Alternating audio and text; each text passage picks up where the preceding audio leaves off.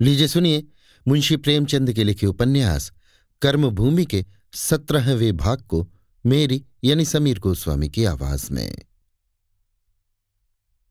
अमरकांत खादी बेच रहा है। तीन बजे होंगे, लू चल रही है। बगुले उठ रहे हैं, दुकानदार दुकानों पर सो रहे हैं, रईस महलों में सो रहे हैं। मजूर पेड़ों के नीचे सो रहे हैं और अमर खादी का गट्ठा लादे, पसीने में तर चेहरा सुर्ख, आँखें लाल गली गली घूमता फिरता है। एक वकील साहब ने खस का पर्दा उठाकर देखा और बोले, अरे यार, ये क्या गजब करते हो? म्यूनिसिपल कमिश्नरी की तो लाज रखते। सारा भद्द कर दिया। क्या कोई मजूर नहीं मिलता था? अमर ने गट्ठा लिए लिए कहा, मजूरी करने से म्यूनिसिपल कमिश्नरी की शान में बट्टा नहीं लगता। बट्टा लगता है धोखेधड़ी की कमाई खाने से। यहाँ धोखेधड़ी की कमाई खाने वाला कौन है भाई? क्या वकील, डॉक्टर, प्रोफेसर, सेठ, साहूकार धोखेधड़ी की कमाई खाते हैं? ये उनके दिल से पूछिए। मैं किसी को क्यों बुरा कहूँ? आखिर आपने कुछ समझकर ही तो ये फिक्रा चुस्त किया है। अगर आप मुझसे कुछ पूछना ही चाहते हैं तो मैं कह सकता हूँ, हाँ, खाते हैं। एक आदमी दस रुपए में गुजर करता है, दूसरे को दस हज़ार क्यों चाहिए? ये धांधली उसी वक्त तक चलेगी जब तक जनता की आँखें बंद हैं। क्षमा कीजिएगा, एक आदमी पंखे की हवा खाए और खस खाने में बैठे। और दूसरा आदमी दोपहर की धूप में तपे, ये न न्याय है, न धर्म, ये धांधली है। छोटे बड़े तो भाई साहब हमेशा रहे हैं और हमेशा रहेंगे, सबको आप बराबर नहीं कर सकते। मैं दुनिया का ठेका नहीं लेता। अगर न्याय अच्छी चीज़ है तो वो इसलिए खराब नहीं हो सकती कि लोग उसका व्यवहार नहीं करते। इसका आशय यह है कि आप व्यक्तिवाद को नहीं मानते। समष्टिवाद के कायल हैं। मैं किसी बात का कायल नहीं। केवल न्यायवाद का पुजारी हूँ। तो अपने पिताजी से बिल्कुल अलग हो गए। पिताजी ने मेरी ज़िंदगी भर का ठेका नहीं लिया। अच्छा लाइए देखें आपके पास क्या क्या चीज़ें हैं। अमरकांत ने इन महाशय के हाथ दस रुपए के कपड़े बेचे। अमर आजकल बड़ा क्रोधी, बड़ा कटुभाषी, बड़ा उद्दंड हो गया है। हरदम उसकी तलवार म्यान के बाहर रहती है। बात बात पर उलझता है। फिर भी उसकी बिक्री अच्छी होती है। रुपया, सवा रुपया रोज मिल जाता है। त्यागी दो प्रकार के होते हैं। एक वो जो त्याग में आनंद मानते हैं, जिनकी आत्मा को त्याग में संतोष और पूर्णता का अनुभव होता है, जिनके त्याग में उदारता और सौजन है। दूसरे वो जो दिल जले त्यागी होते हैं, जिनका त्याग अपनी परिस्थितियों से विद्रोह मात्र है, जो अपने न्याय पथ पर चलने का तावान संसार से लेते हैं, जो खुद जलते हैं, इसलिए दूसरों को भी चलाते हैं। अमर इसी तरह का त्यागी था। स्वस्थ आदमी अगर नीम की पत्ती चबाता है तो अपने स्वास्थ्य को बढ़ाने के लिए वो शौक से पीसता है और शौक से पीता है। पर रोगी वही पत्तियाँ पीता है तो नाक से कोड़कर, मुँह बनाकर, झुंझलाकर और अपनी तकदीर को रोकर। सुखदा, जज साहब की पत्नी की सिफारिश से बालिका विद्यालय में पचास रुपये पर नौकर हो गई है। अमर, दिल खोलकर तो कुछ कह नहीं सकता, पर मन में जलता रहता है। घर का सारा काम बच्चे को संभालना, रसोई पकाना, ज़रूरी चीज़ बाज़ार से मंगाना, ये सब उसके मत्थे है। सुखदा घर के कामों के नगीच नहीं जाती। अमराम कहता है तो सुखदा इमली कहती है। दोनों में हमेशा खटपट होती रहती है। सुखदा इस दरिद्रावस्था में भी उस पर शासन कर रही है। अमर कहता है, आधा शेर दूध काफ़ी है। सुखदा कहती है, सिर भर आएगा और शेर भर ही मंगाती है। वो खुद दूध नहीं पीता, इस पर भी रोज लड़ाई होती है। वो कहता है, हम गरीब हैं, मजूर हैं, हमें मजदूरों की तरह रहना चाहिए। वो कहती है, हम मजूर नहीं हैं, न मजूरों की तरह रहेंगे। अमर उसको अपने आत्म विकास में बाधक समझता है और उस बाधा को हटा न सकने के कारण भीतर ही भीतर कुढ़ता है। एक दिन बच्चे को खांसी आने लगी। अमर बच्चे को लेकर एक होम्योपैथ के पास जाने को तैयार हुआ। सुखदा ने कहा बच्चे को मत ले जाओ, हवा लगेगी। डॉक्टर को बुला ला फ़ीस ही तो लेगा। अमर को मजबूर होकर डॉक्टर बुलाना पड़ा। तीसरे दिन बच्चा अच्छा हो गया।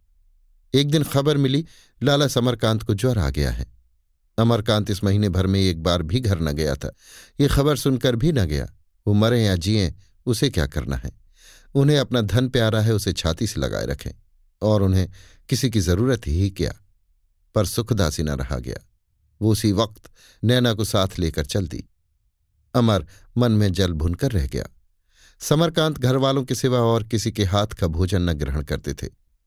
कई दिन तो उन्होंने केवल दूध पर काटे, फिर कई दिन फल खाकर रहे, लेकिन रोटी दाल के लिए जी तरसता रहा था। नाना पदार्थ बाज़ार में भरे थे, पर रोटियाँ कहा? एक दिन उनसे न रहा गया। रोटियाँ पकाई और हवस में आकर कुछ ज़्यादा खा गए। अजीर्ण हो गया। एक दिन दस्त आए, दूसरे दिन ज्वर हो आया। फलाहार से कुछ तो पहले गल चुके थे, दो दिन की बीमारी ने लस्त कर दिया। सुखदा को देखकर बोली, अभी क्या आने की जल्दी थी बहू, दो चार दिन और देख लेती। तब तक ये धन का सांप उड़ गया होता। वो लौंडा समझता है मुझे अपने बाल बच्चों से धन प्यारा है। किसके लिए उसका संचय किया था अपने लिए? तो बाल बच्चों को क्यों जन्म दिया? उसी लौंडे को जो आज मेरा शत्रु बना हुआ है, छाती से लगाए क्यों, ओझे सियानों वेदों हकीमों के पास दौड़ा फिरा। खुद कभी अच्छा नहीं खाया अच्छा नहीं पहना किसके लिए? कृपण बना बेईमानी की, दूसरों की खुशामद की, अपनी आत्मा की हत्या की किसके लिए? जिसके लिए चोरी की, वही आज मुझे चोर कहता है। सुखदास सिर झुकाए खड़ी रोती रही। लालाजी ने फिर कहा, मैं जानता हूँ जैसे ईश्वर ने हाथ दिए हैं, वो दूसरों का मोहताज नहीं हो सकता। इतना मूर्ख नहीं हूँ। लेकिन माँ बाप की तो कामना यही होती है कि उनकी संतान को कोई कष्ट ना हो। जिस तरह उन्हें मरना पड़ा, उसी तरह उनकी संतान को मरना ना पड़े। जिस तरह उन्हें धक्के खाने पड़े, कर्म अकर्म सब करने पड़े, वे कठिनाइयाँ उसकी संतान को न झेलनी पड़े। दुनिया उन्हें लोभी स्वार्थी कहती है, उनको परवाह नहीं होती। लेकिन जब अपनी ही संतान अपना अनादर करे, तब सोचो अभागे बाप के दिल पर क्या बीतती है? उसे मालूम होता है सारा जीवन निष्फल हो गया। जो विशाल भवन एक एक ईंट जोड़कर खड़ा किया था, जिसके लिए क्वार की धूप और माघ की वर्षा सब झेली, वो ढह गया और उसके ईंट पत्थर सामने बिखरे पड़े हैं। वो घर नहीं ढह गया, वो जीवन ढह गया, संपूर्ण जीवन की कामना ढह गई। सुखदा ने बालक को नैना की गोद से लेकर ससुर की चारपाई पर सुला दिया और पंखा जलने लगी। बालक ने बड़ी बड़ी सजग आँखों से बूढ़े दादा की मूछे देखी और उनके वहाँ रहने का कोई विशेष प्रयोजन न देखकर उन्हें उखाड़कर फेंक देने के लिए उद्यत हो गया। दोनों हाथों से मूछे पकड़कर खींची। लालाजी ने सीसी तो की, पर बालक के हाथों को हटाया नहीं। हनुमान ने भी इतनी निर्दयता से लंका के उद्यानों का विध्वंस न किया होगा। फिर भी लालाजी ने बालक के हाथों से मूछे नहीं छुड़ाई। उनकी कामनाएँ जो पड़ी एड़ियाँ रगड़ रही थी, इस स्पर्श से जैसे संजीवनी पा गई। उस स्पर्श में कोई ऐसा प्रसाद, कोई ऐसी विभूति थी। उनके रोम रोम में समाया हुआ बालक जैसे मथित होकर नवनीत की भांति प्रत्यक्ष हो गया। दो दिन सुखदा अपने नए घर न गई, पर अमरकांत पिता को देखने एक बार भी न आया। सिल्लो भी सुखदा के साथ चली गई थी। शाम को आता, रोटियाँ पकाता, खाता और कांग्रेस दफ्तर या नौजवान सभा के कार्यालय में चला जाता। कभी किसी आम जलसे में बोलता, कभी चंदा उगाहता। तीसरे दिन लालाजी उठ बैठे। सुखदा दिन भर तो उनके पास रही। संध्या समय उनसे विदा मांगी। लालाजी स्नेह भरी आँखों से देखकर बोले, मैं जानता कि तुम मेरी तीमारदारी ही के लिए आई हो तो दस पाँच दिन पड़ा रहता बहू। मैंने तो जानबूझकर कोई अपराध नहीं किया, लेकिन कुछ अनुचित हुआ हो तो उसे क्षमा करो। सुखदा का जी हुआ मान त्याग दे। पर इतना कष्ट उठाने के बाद जब अपनी गृहस्थी कुछ कुछ जम चली थी, यहाँ आना कुछ अच्छा न लगता था। फिर वो वहाँ स्वामनी थी। घर का संचालन उसके अधीन था। वहाँ की एक एक वस्तु में अपनापन भरा हुआ था। एक एक तृण में उसका स्वाभिमान झलक रहा था। एक एक वस्तु में उसका अनुराग अंकित था। एक एक वस्तु पर उसकी आत्मा की छाप थी। मानो उसकी आत्मा ही प्रत्यक्ष हो गई हो। यहाँ की कोई वस्तु उसके अभिमान की वस्तु न थी। उसकी स्वामनी कल्पना सब कुछ होने पर भी तुष्टि का आनंद न पाती थी। पर लाला जी को समझाने के लिए किसी युक्ति की ज़रूरत थी।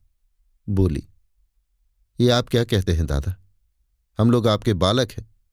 आप जो कुछ उपदेश या ताड़ना देंगे, वो हमारे ही भले के लिए देंगे।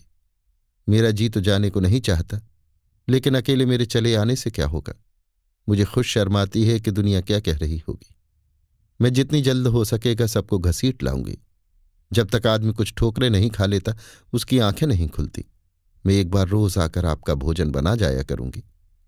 कभी बेबी चली आएँगी, कभी मैं चली आऊँगी। उस दिन से सुखदा का यही नियम हो गया। वो सवेरे यहाँ चली आती और लालाजी को भोजन करा के लौट जाती। फिर खुद भोजन करके बालिका विद्यालय चली जाती। तीसरे पहर जब अमरकांत खादी बेचने चला जाता तो वो नैना को लेकर फिर आ जाती और दो तीन घंटे रहकर चली जाती। कभी कभी खुद रेणुका के पास जाती तो नैना को यहाँ भेज देती। उसके स्वाभिमान में कोमलता थी। अगर कुछ जलन थी तो वो कब की शीतल हो चुकी थी। वृद्ध पिता को कोई कष्ट हो, ये उससे न देखा जाता था। इन दोनों से जो बात सबसे ज़्यादा खटकती थी, वो अमरकांत का सिर पर खादी लाद कर चलना था। वो कई बार इस विषय पर उनसे झगड़ा कर चुकी थी, पर उसके कहने से वो और जिद पकड़ लेते थे। इसलिए उसने कहना सुनना छोड़ दिया था। पर एक दिन घर जाते समय उसने अमरकांत को खादी का गट्ठर लिए देख लिया। उस समय मोहल्ले की एक महिला भी उसके साथ थी। सुखदा मानो धरती में गड़ गई। अमर ज्यों ही घर आया, उसने यही विषय छेड़ दिया। मालूम तो हो गया कि तुम बड़े सत्यवादी हो। दूसरों के लिए भी कुछ रहने दोगे या सब तुम ही ले लोगे? अब तो संसार में परिश्रम का महत्व सिद्ध हो गया। अब तो बक्शा लादना छोड़। तुम्हें शर्म ना आती हो, लेकिन तुम्हारी इज़्ज़त के साथ मेरी इज़्ज़त भी तो बंधी हुई है। तुम्हें कोई अधिकार नहीं है कि तुम यो मुझे अपमानित करते फिरो। अमर तो कमर कसे तैयार था ही। बोला, ये तो मैं जानता हूँ कि मेरा अधिकार कुछ नहीं है, लेकिन क्या ये पूछ सकता हूँ कि तुम्हारे अधिकारों की भी सीमा है या वो असीम है? मैं ऐसा कोई काम नहीं करती जिसमें तुम्हारा अपमान हो। अगर मैं कहूँ कि जिस तरह मेरी मजदूरी करने से तुम्हारा अपमान होता है, उसी तरह तुम्हारी नौकरी करने से मेरा अपमान होता है तो शायद तुम्हें विश्वास ना आएगा। तुम्हारे मान अपमान का कांटा संसार भर से निराला हो तो मैं लाचार हूँ। मैं संसार का गुलाम नहीं हूँ। अगर तुम्हें वो गुलामी पसंद है तो शौक से करो तो मुझे मजबूर नहीं कर सकती। नौकरी ना करूँ तो तुम्हारे रुपए बीस आने रोज में घर का खर्च निभेगा? मेरा ख्याल है कि इस मुल्क में नब्बे फ़ीसदी आदमियों को इससे भी कम में गुजर करना पड़ता है। मैं उन नब्बे फ़ीसदी वालों में नहीं, शेष दस फ़ीसदी वालों में हूँ। मैंने तुमसे अंतिम बार कह दिया कि तुम्हारा बच्चा ढोना मुझे असह्य है और अगर तुमने ना माना तो मैं अपने हाथ वो बच्चा ज़मीन पर गिरा दूँगी। इससे ज़्यादा मैं कुछ कहना या सुनना नहीं चाहती। इधर डेढ़ महीने से अमरकांत सकीना के घर न गया था। याद उसकी रोज आती पर जाने का अवसर न मिलता। पंद्रह दिन गुजर जाने के बाद उसे शर्म आने लगी कि वो पूछेगी, इतने दिनों क्यों नहीं आए? तो क्या जवाब दूँगा? इस शर्मा शर्मी में वो एक महीना और न गया। यहाँ तक कि आज सकीना ने उसे एक कार्ड लिखकर खैरियत पूछी थी और फुर्सत हो तो दस मिनट के लिए बुलाया था। आज अम्मा जान बिरादरी में जाने वाली थी। बातचीत करने का अच्छा मौका था। इधर अमरकांत इस जीवन से ऊब उठा था। सुखदा के साथ जीवन कभी सुखी नहीं हो सकता। इधर इन डेढ़ दो महीनों में उसे काफ़ी परिचय मिल गया था। वो जो कुछ है वही रहेगा, ज़्यादा तब्दील नहीं हो सकता। सुखदा भी जो कुछ है वही रहेगी। फिर सुखी जीवन की आशा कहाँ। दोनों की जीवनधारा अलग, आदर्श अलग, मनोभाव अलग। केवल विवाह प्रथा की मर्यादा निभाने के लिए वो अपना जीवन धूल में नहीं मिला सकता। अपनी आत्मा के विकास को नहीं रोक सकता। मानव जीवन का उद्देश्य कुछ और भी है। खाना कमाना और मर जाना नहीं। वो भोजन करके आज कांग्रेस दफ्तर न गया। आज उसे अपनी ज़िंदगी की सबसे महत्वपूर्ण समस्या को हल करना था। इसे अब वो और नहीं टाल सकता। बदनामी की क्या चिंता? दुनिया अंधी है और दूसरों को अंधा बनाए रखना चाहती है। जो खुद अपने लिए नई राह निकालेगा, उस पर संकीर्ण विचार वाले हंसे तो क्या आश्चर्य? उसने खद्दर की दो साड़ियाँ उसे भेंट देने के लिए ले ली और लपका हुआ जा पहुँचा। सकीना उसकी राह देख रही थी। कुंडी खटकते ही द्वार खोल दिया और हाथ पकड़कर बोली, तुम तो मुझे भूल ही गए। इसी का नाम मोहब्बत है। अमर ने लज्जित होकर कहा यह बात नहीं है सकीना। एक लम्हे के लिए भी तुम्हारी याद दिल से नहीं उतरती। पर इधर बड़ी परेशानियों में फंसा रहा। मैंने सुना था, अम्मा कहती थी, मुझे यकीन ना आता था कि तुम अपने अब्बा जान से अलग हो गए। फिर यह भी सुना कि तुम सिर पर खद्दर लाद कर बेचते हो। मैं तो तुम्हें कभी सिर पर बोझ न लादने देती। मैं गठरी अपने सिर पर रखती और तुम्हारे पीछे पीछे चलती। मैं यहाँ आराम से पड़ी थी और तुम इस धूप में कपड़े लादे फिरते थे। मेरा दिल तड़प तड़प कर रह जाता था। कितने प्यारे मीठे शब्द थे, कितने कोमल स्नेह में डूबे हुए। सुखदा के मुख से भी कभी ये शब्द निकले। वो तो केवल शासन करना जानती है। उसको अपने अंदर ऐसी शक्ति का अनुभव हुआ कि वो उसका चौगना बोझ लेकर चल सकता है, लेकिन वो सकीना के कोमल हृदय को आघात नहीं पहुंचाएगा। आज से वो गट्ठर लाद कर नहीं चलेगा। बोला, दादा की खुदगर्जी पर दिल जल रहा था, सकीना। वो समझते होंगे मैं उनकी दौलत का भूखा हूँ। मैं उन्हें और उनके दूसरे भाइयों को दिखा देना चाहता था कि मैं कड़ी से कड़ी मेहनत कर सकता हूँ। दौलत की मुझे परवाह नहीं है। सुखदा उस दिन मेरे साथ आई थी। लेकिन एक दिन दादा ने झूठ मूठ कहला दिया, मुझे बुखार हो गया है। बस वहाँ पहुँच गई। तब से दोनों वक्त उनका खाना पकाने जाती है। सकीना ने सरलता से पूछा तो क्या ये भी तुम्हें बुरा लगता है? बूढ़े आदमी अकेले घर में पड़े रहते हैं। अगर वो चली जाती हैं तो क्या बुराई करती हैं? उनकी इस बात से तो मेरे दिल में उनकी इज़्ज़त हो गई। अमर ने खिसिया कर कहा, ये शराफत नहीं है, सकीना। उनकी दौलत है, मैं तुमसे सच कहता हूँ। जिसने कभी झूठो मुझसे नहीं पूछा, तुम्हारा जी कैसा है? वो उनकी बीमारी की खबर पाते ही बेकरार हो जाए, ये बात समझ में नहीं आती। उनकी दौलत उसे खींच ले जाती है और कुछ नहीं। मैं अब इस नुमाइश की ज़िंदगी से तंग आ गया हूँ, सकीना। मैं सच कहता हूँ, पागल हो जाऊँगा। कभी कभी जी में आता है, सब छोड़ छाड़ कर भाग जाऊँ। ऐसी जगह भाग जाऊँ, जहाँ लोगों में आदमियत हो। आज तुम्हें फैसला करना पड़ेगा, सकीना। चलो कहीं छोटी सी कुटी बना लें और खुद गर्जी की दुकान से अलग मेहनत मजदूरी करके ज़िंदगी बसर करें। तुम्हारे साथ रहकर फिर मुझे किसी चीज़ की आरज़ू नहीं रहेगी। मेरी जान मोहब्बत के लिए तड़प रही है। उस मोहब्बत के लिए नहीं जिसकी जुदाई में विशाल है, बल्कि जिसकी विशाल में भी जुदाई है। मैं वो मोहब्बत चाहता हूँ जिसमें ख्वाहिश लज्जत है। मैं बोतल की सुर्ख शराब पीना चाहता हूँ। शायरों की ख्याली शराब नहीं। उसने सकीना को छाती से लगा लेने के लिए अपनी तरफ़ खींचा। उसी वक्त द्वार खुला और पठाने नंदर आई। सकीना एक कदम पीछे हट गई। अमर भी जरा पीछे खिसक गया। सहसा उसने बात बनाई। आज कहाँ चली गई थी अम्मा? मैं ये साड़ियाँ देने आया था। तुम्हें मालूम तो होगा ही, मैं अब खद्दर बेचता हूँ। पठानिन ने साड़ियों का जोड़ा लेने के लिए हाथ नहीं बढ़ाया। उसका सूखा पिचका हुआ मुँह तमतमा उठा। सारी झुर्रियाँ, सारी सिकुड़ने जैसे भीतर की गर्मी से तन उठी। गली बुझी हुई आँखें जैसे जल उठी, आँखें निकाल कर बोली, होश में आ छोकरे, ये साड़ियाँ ले जाकर अपनी बीबी बहन को पहना। यहाँ तेरी साड़ियों के भूखे नहीं है। तुझे शरीफ ज़्यादा और साफ़ दिल समझकर तुझसे अपनी गरीब का दुखड़ा कहती थी। ये न जानती थी कि तू ऐसे शरीफ बाप का बेटा होकर शोहदापन करेगा। बस, अब मुँह न खोलना, चुपचाप चला जा, नहीं आँख निकलवा लूँगी। तू है किस घमंड में? अभी एक इशारा कर दूँ तो सारा मोहल्ला जमा हो जाए।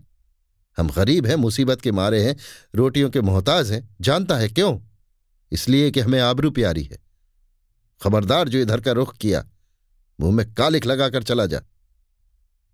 अमर पर फालिज गिर गया, पहाड़ टूट पड़ा, वज्रपात हो गया। इन वाक्यों से उसके मनोभावों का अनुमान हम नहीं कर सकते। जिनके पास कल्पना है, वो कुछ अनुमान कर सकते हैं। वो जैसे संज्ञा शून्य हो गया। मानो पाषाण प्रतिमा हो। एक मिनट तक वो इसी दशा में खड़ा रहा, फिर दोनों साड़ियाँ उठा ली और गोली खाए जानवर की भांति सिर लटकाए, लड़खड़ाता हुआ द्वार की ओर चला। सहसा सकीना ने उसका हाथ पकड़कर रोते हुए कहा, बाबूजी, मैं भी तुम्हारे साथ चलती हूँ। जिन्हें अपनी आबरू प्यारी है, वो अपनी आबरू लेकर चाटे। मैं बेआबरू ही रहूँगी। अमरकांत ने हाथ छुड़ा लिया और आहिस्ता से बोला, ज़िंदा रहेंगे तो फिर मिलेंगे सकीना। इस वक्त जाने दो। मैं अपने होश में नहीं हूँ। ये कहते हुए उसने कुछ समझकर दोनों साड़ियाँ सकीना के हाथ में रख दी और बाहर चला गया। सकीना ने सिसकियाँ लेते हुए पूछा तो हाओ के कब? अमर ने पीछे फिरकर कहा, जब यहाँ लोग मुझे शौहदा और कमीना न समझेंगे। अमर चला गया और सकीना हाथों में साड़ियाँ लिए द्वार पर खड़ी अंधकार में ताकती रही। सहसा बुढ़िया ने पुकारा, अब आकर बैठेगी कि वहीं दरवाजे पर खड़ी रहेगी? मुँह में कालिख तो लगा दी, अब और क्या करने पर लगी हुई है? सकीना ने क्रोध भरी आँखों से देखकर कहा, अम्मा आकबस से डरो। क्यों किसी भले आदमी पर तोहमत लगाती हो? तुम्हें ऐसी बात मुँह से निकालते शर्म भी नहीं आई? उनकी नेकियों का ये बदला दिया है तुमने। तुम दुनिया में चिराग लेकर जाओ, ऐसा शरीफ आदमी तुम्हें न मिलेगा। पठाने ने डांट बताई। चुप रहे बेहया कहीं की, शर्माती नहीं, ऊपर से जबान चलाती है। आज घर में कोई मर्द होता तो सिर काट लेता। मैं जाकर लाला से कहती हूँ, जब तक इस पाजी को शहर से न निकाल दूँगी, मेरा कलेजा न ठंडा होगा। मैं उसकी ज़िंदगी गारत कर दूँगी। सकीना ने निशंक भाव से कहा, अगर उनकी ज़िंदगी गारत हुई तो मेरी गारत होगी, इसको समझ लो। बुढ़िया ने सकीना का हाथ पकड़कर इतने ज़ोर से अपनी तरफ़ घसीटा कि वो गिरते गिरते बची और उसी दम घर से बाहर निकलकर द्वार की जंजीर बंद कर दी। सकीना बार बार पुकारती रही, पर बुढ़िया ने पीछे फिरकर भी न देखा। वो बेजान बुढ़िया, जिसे एक एक पग रखना दूभर था, इस वक्त आवेश में दौड़ी लाला समरकांत के पास चली जा रही थी। अभी आप सुन रहे थे मुंशी प्रेमचंद के लिखे उपन्यास, कर्मभूमि के सत्रहवें भाग को मेरी यानी समीर गोस्वामी की आवाज में